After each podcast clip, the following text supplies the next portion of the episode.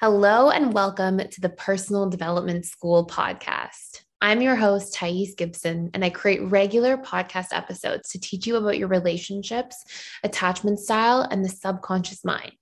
My goal of this podcast is to give you tools and awareness you need to thrive in your relationships, feel deeply connected, and find harmony and fulfillment in your relationships and personal life. So I hope you tune in here with me each and every week.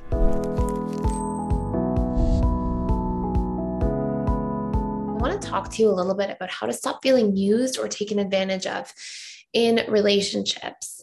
And this tends to primarily be a challenge that both anxious, preoccupied individuals face and fearful, avoidant attachment styles face. So, we're going to dive into some of the mechanics of what's happening at the level of the subconscious mind and then some different reconditioning patterns and behaviors that you can use to put an end to this overall.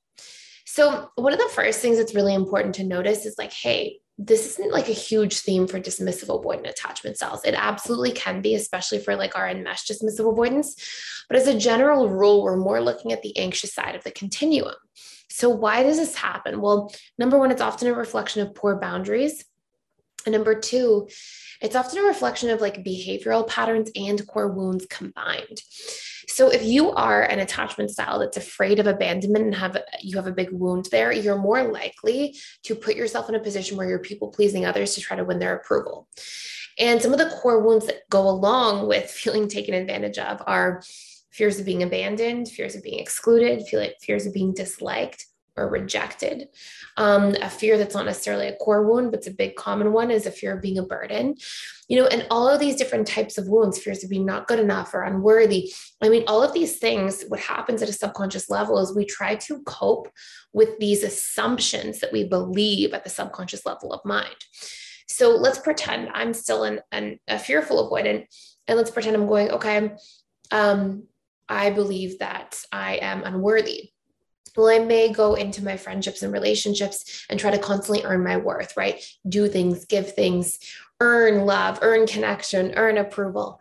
And then eventually, guess what's going to happen? Eventually, somebody's going to forget that I have a need or forget to call me back or forget to text me back, like the, the nuances of just human relationships. And I'm going to feel taken advantage of, frustrated, used, right? All these different things because I'm going to see this imbalance. Like I'm trying so hard and giving so much. And then when you don't come and meet me part way, that's when we really feel taken advantage of.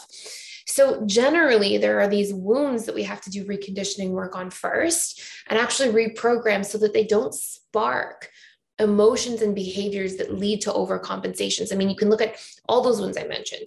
If I fear being excluded, if I fear being disliked, I mean, what am I going to do? Probably go above and beyond to try to you know earn connection earn approval so i can be liked so i can be included right?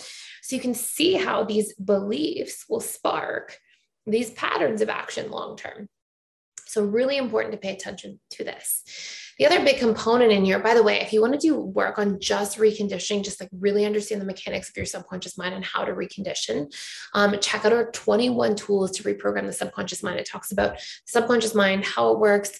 We talk a little bit about um, different dynamics of like neuroplasticity and, and sort of things to pay attention to. And then we talk about all these different tools you can use specifically for the purpose of reprogramming. So you can have patterns in your life, have fears and, and wounds and core beliefs, and be like, oh, I can actually disrupt these and reprogram them all together through proper understanding of these mechanics. Um, so, anyways, you can pick your favorite couple tools and start applying them to your life immediately. Um, but you can check it out for free for seven days. So there's a link in the description box below. You can check it out for free. Um, and then you can, when you go into the All Access membership pass, you can open it.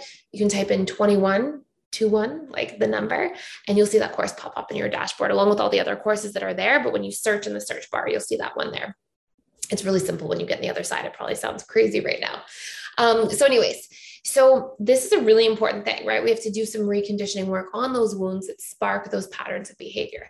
Number two, we have to get good at setting our boundaries. Sometimes we can also fear setting boundaries for some of those same reasons. Generally, for fearful avoidance, there's more of an association of like setting boundaries and then being unsafe because sometimes fearful avoidance had um, harsher punishments around setting boundaries in childhood. But for anxious preoccupied, I mean, it's this deep, pro- profound fear of being abandoned. I set a boundary, I say no, and then you leave. So we have to also do some reconditioning around our fears of setting boundaries and learn to do a little bit of exposure work of setting boundaries and saying no when it's a no and learning to take ourselves into consideration when making choices, right? Like if somebody says, Hey, can you do me a favor? Can you XYZ? We can't just blindly say yes because we're afraid of losing connection or not being approved of. We have to actually pause and think within ourselves Can I do that? Do I have time for that? Is that something I want to do right now? If not, what am I available to do? Is there a middle ground? Like we have to really consider ourselves when making choices and decisions. Number three is to learn to communicate your needs. So if you share your needs with a loved one in relationships, you're more likely to obviously get them met. Somebody actually knows you, has the important information they need to show up and meet your needs and, and make sure that it feels like a two-way street in a relationship. If you never share your needs, but you super hard try to meet your partners or your friends or your loved ones or your bosses or whatever it might be, eventually you're going to just feel an imbalance, right? Eventually you're just going to feel like you're in a position where you're giving, giving, giving, trying to mind read, trying to show up, trying to do everything. And that when somebody doesn't get a need back, you'll feel this like frustration and sort of this lack.